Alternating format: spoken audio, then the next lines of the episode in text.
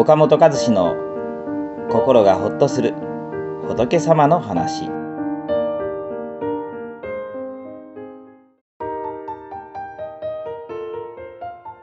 はい岡本です、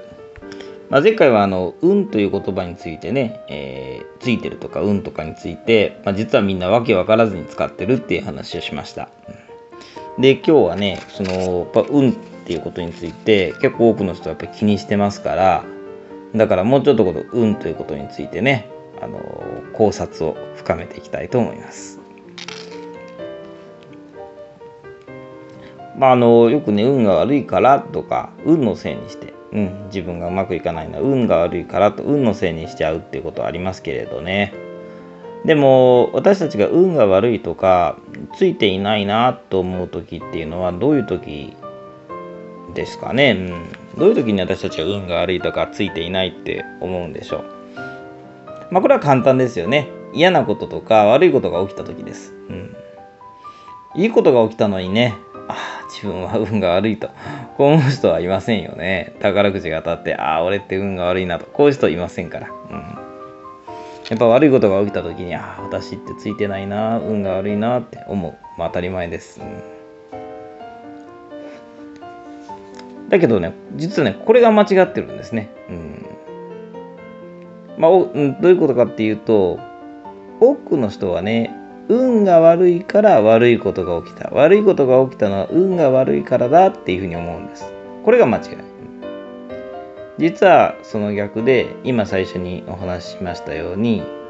悪いことが起きたから自分は運が悪いと思ったということなんですよ。うん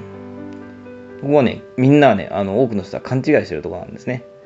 運が悪いから悪いことが起きたんだ。悪いことが起きたのは運が悪いからだってみんな思う。ところがね、本当のところは悪いことが起きたから、だから運が悪いと思ったんです。でしょ？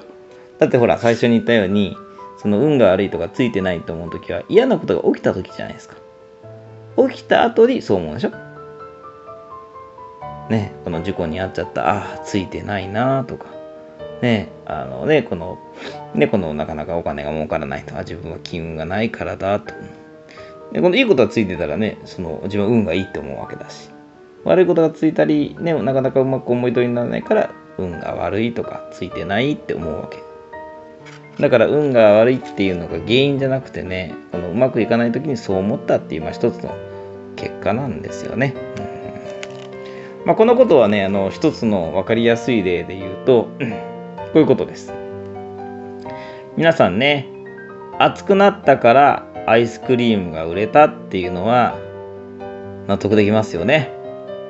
暑くなったから、ね、アイスが売れた。これは誰でも納得でしょ？ところがねその逆でアイスクリームが売れたから暑くなったっていう人がいたら、あこれはちょっとおかしいでしょうと、こう思いますね。アイスが売れたから熱くなった。これおかしいです。うん、熱くなったからアイスクリームが売れた。これならわかる。でもね、アイスクリームが売れたから熱くなったっていうのはおかしいですよね。でね、運が悪いから悪いことが起きたんだと思うのは、このアイスクリームが売れたから熱くなったと考えるのと同じで実はねこのおかしな思い込みなんですね、うん、そうでしょ？悪いこと起きたから自分は運が悪いんだとこう思ったわけであって。運が悪いから悪いことが起きたわけじゃないんです。それはねこの言うならば暑くなったからアイスクリームが売れたというのはわかるけれどアイスクリームが売れたから暑くなったっていうのはおかしいでしょ？っていうことですよね。因果関係というかねそのが逆転してるわけですね。うん、ちょっとなんか理屈っぽい話になっちゃいましたけれどでもそういうことなんですよ。うん、であとはねあのこれからお話していきますけれどお釈迦様はね、まあ、のうまくいかない時は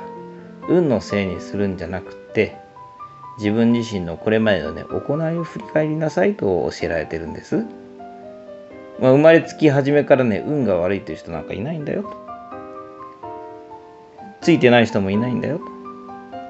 ただ運が悪いと思い込んでる人がいる。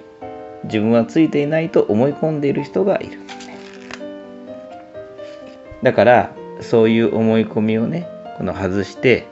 自分のこれまでのねこの行いを見つめて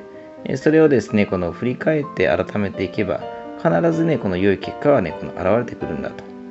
いうことをねこの非常にこの丁寧に詳しく教えられているんですね。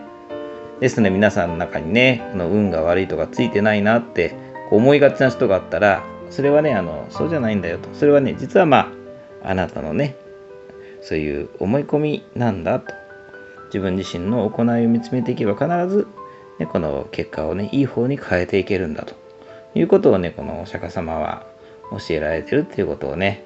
是非知っておいていただきたいなと思います。はい。ではまた。